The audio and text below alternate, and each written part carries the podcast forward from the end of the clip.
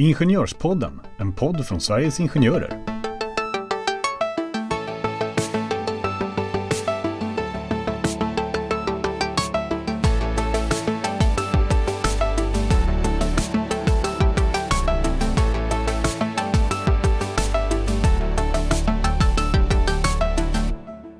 Varmt välkommen tillbaka förbundssekreteraren Elisabeth Arbin. Sist du var här så pratade vi om bland annat hur man bildar listor eller partier till ingenjörsvalet och eh, då sa ju vi att du skulle göra ett återbesök här i Ingenjörspodden och det var när vi närmar oss valet och nu närmar vi oss valet och därför är du här. Kan först och främst välkommen tillbaka. Tack så jättemycket. Kul att vara här. Jättekul. Kan du inte börja med att göra en liten återblick till eh, alla ni lyssnare som inte lyssnade på, på just det avsnittet? Ja, det kan jag göra. Då pratade vi om vad ingenjörsfullmäktige är. Och det är ju så att Sveriges Ingenjörer är ju en medlemsstyrd organisation och vårt ingenjörsfullmäktige är ju vårt högsta beslutande organ. Där vi har då 81 stycken ledamöter som sitter som är yrkesverksamma och 14 stycken teknologer. Så 95 stycken personer utgör vårt ingenjörsfullmäktige. Just det. Eh, och, Och välkommen Magnus ska vi passa på att säga Ja, också. men tack så mycket. Du är ju faktiskt också med. jag är ju med Mm. eh, och eh, mycket för att också själv få lite kännedom om det här. Eh, så det är kompetensutveckling för min Mycket del. bra. Eh, och, och en fråga som jag har då det är varför ska man bry sig om att rösta i ingenjörsvalet? Ja, precis. Det jag nämnde nyss är att till ingenjörsfullmäktige så ska man då rösta. För vart fjärde år så, så väljs de här personerna som sitter i fullmäktige, de här 81, de yrkesverksamma, de väljs om. De sitter på fyraåriga mandatperioder. Precis som i riksdagen så väljs de om vart fjärde år. Och nu är vi inne i en sån period då vi ska välja om de här 81. Och då är det ju viktigt att ni som medlemmar då väljer de personerna som ni tycker ska företräda er. För fullmäktige är ju de som beslutar om vilka avgifter vi ska ha i förbundet. De beslutar om vår vision som styr vad kansliet och förbundsstyrelsen gör, som då varje dag jobbar med, med förbundets eh, framtidsfrågor. Eh, De beslutar också om vilka politiska program vi ska ha, det vill säga vad vi ska tycka och vi ska göra, vilka politiker och hur vi ska påverka våra politiker. Eh, Så att de bestämmer ju riktningen. Så att det är viktigt att vi har bra personer som har, har, en, har en förankring i förbundet som sitter i vårt fullmäktige. Så därför är det viktigt att man röstar. Och när eh, sker den här röstningen? När kan man rösta? Från och med den 28 mars kan man rösta till den 30 april. Och det är ett helt digitalt eh, förfarande så att man röstar i eh, en valplattform som vi jobbar tillsammans med ett danskt företag som heter Assembly Voting. Så det är där man röstar, i Assembly Voting. Men via vår hemsida. Ja, man kan rösta på två olika sätt. Man kan, man, den 28 mars kommer alla medlemmar som har registrerat in sin e-postadress till oss, så gör det om du inte har gjort det redan. Senast den 15 mars, för då tar vi ut röstlängden. Eh, så då får man ett mejl den 28 mars och i det här mejlet så finns det en direktlänk så att man kan gå vidare direkt till valsidan. Eller så kan man då antingen via vår hemsida eller, eller via affischer eller annat som man ser eller eh, annonser i ny teknik eh, registrera sig via BankID. Så man kan rösta också och komma till valsidorna via BankID. Så det finns två sätt att rösta på. Är det krångligt att rösta i valet? Nej, det är det verkligen inte längre. Eh, I och med att vi har ett digitalt röstsystem så när du då loggar in via den här länken som jag pratade om i, i mejlet som du får eller via BankID så kommer du direkt in på röstsedeln. Där du då ser alla listor och alla kandidater som du kan rösta på. Du sätter ett kryss för den kandidat du vill eller lista du vill rösta på och sen trycker du rösta. Så det är ett otroligt enkelt och intuitivt system. Eh, har, man, har man koll på ungefär vem man vill rösta på så går det väldigt snabbt och enkelt. Så det, är, det är smidigt. Och vi har ju som sagt, eh, till skillnad från många andra förbund, en direktdemokrati. Så ni medlemmar röstar ju direkt på den lista eller den kandidat som, som du vill ha in i, i, i fullmäktige. Ja, men då förstår jag. Liksom. Det, det är väldigt viktigt att rösta. Men vad är det för konkreta frågeställningar som, som fullmäktige sen har att ta ställning till? Va? På vilket sätt styr man med förbundet i fullmäktige? Ja, men det är precis som, som riksdagen. Om, om du jämför där så har du ju en regering som, som lämnar upp en proposition till, till riksdagen till exempel. Och i vårt fall så, så kommer förbundsstyrelsen att lämna en proposition om medlemsavgifter eller om vilken budget vi ska ha. Det vill säga vilka pengar som, som förbundsstyrelsen och kansliet får röra sig med kommande verksamhetsår. Vårt ingenjörsfullmäktige träffas varje år eh, i november.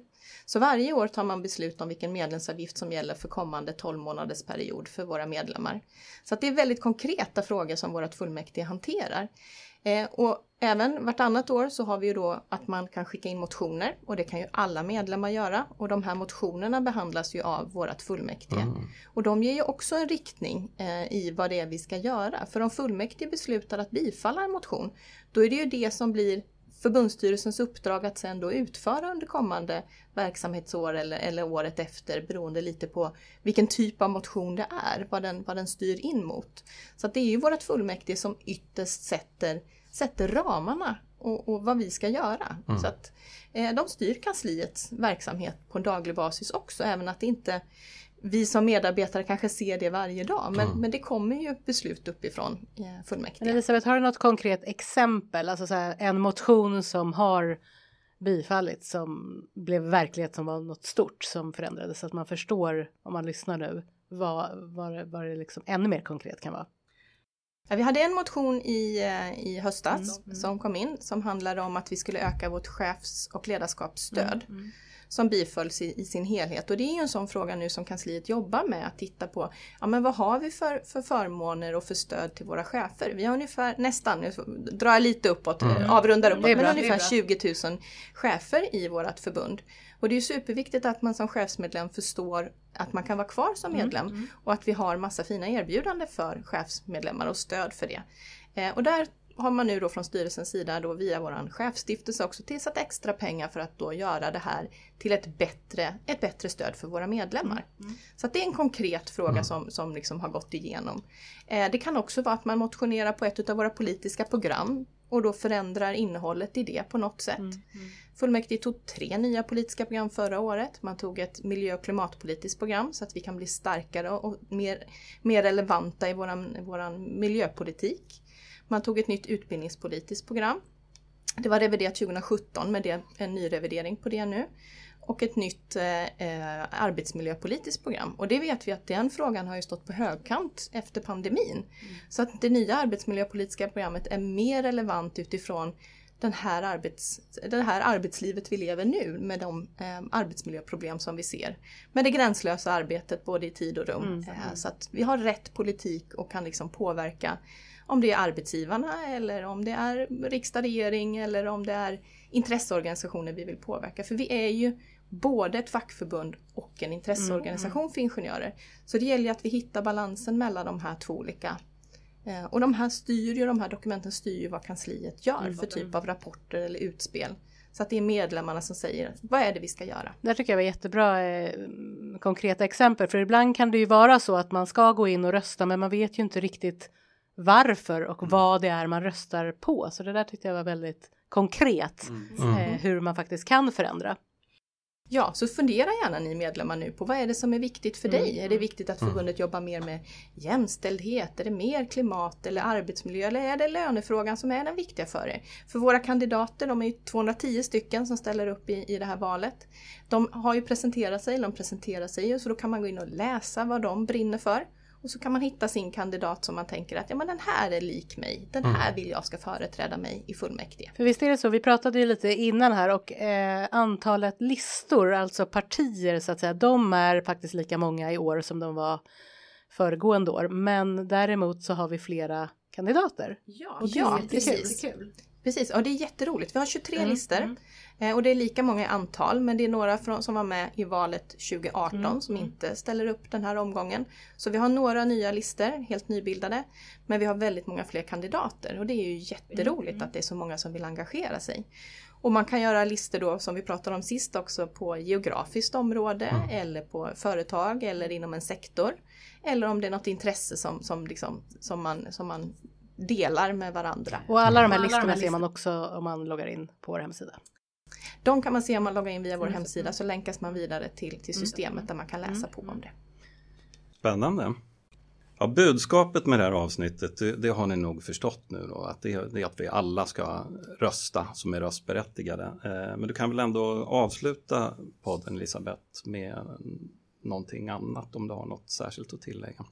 Ja, jag kan eh, lägga till att, att eh, det är superviktigt som du säger att vi har ett högt valdeltagande för de demokratiska värdena såklart. Så ju fler som röstar desto bättre demokratiförankring har vi i det.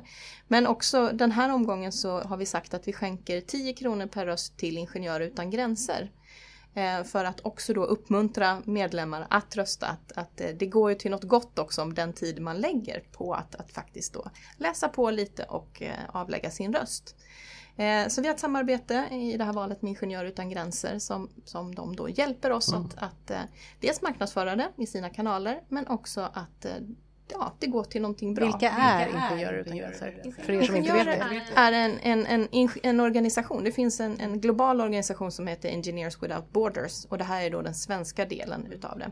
Man jobbar mycket med eh, olika biståndsprojekt och uppbyggnadsprojekt. Jag har varit i kontakt med deras eh, generalsekreterare här i Sverige angående Ukraina för att se om de, om de har något krisstöd. Det har de inte, eh, men, men som sagt de är fria att använda pengarna till vad de vill så att vi vet inte exakt vad pengarna kommer gå till. Men eh, i nuläget så bygger man flera skolor i Tanzania bland annat och sånt där. Så att eh, man kan gå in på deras sida, titta på vad de gör. Superbra! Ja, nej men rösta, rösta, rösta som sagt. Rösta, rösta, rösta, rösta, rösta, rösta. Och tusen tack för att du var här idag och gästade Ingenjörspodden Elisabeth Arbin. Tack så hemskt mycket! Tack! Hej då! Hej!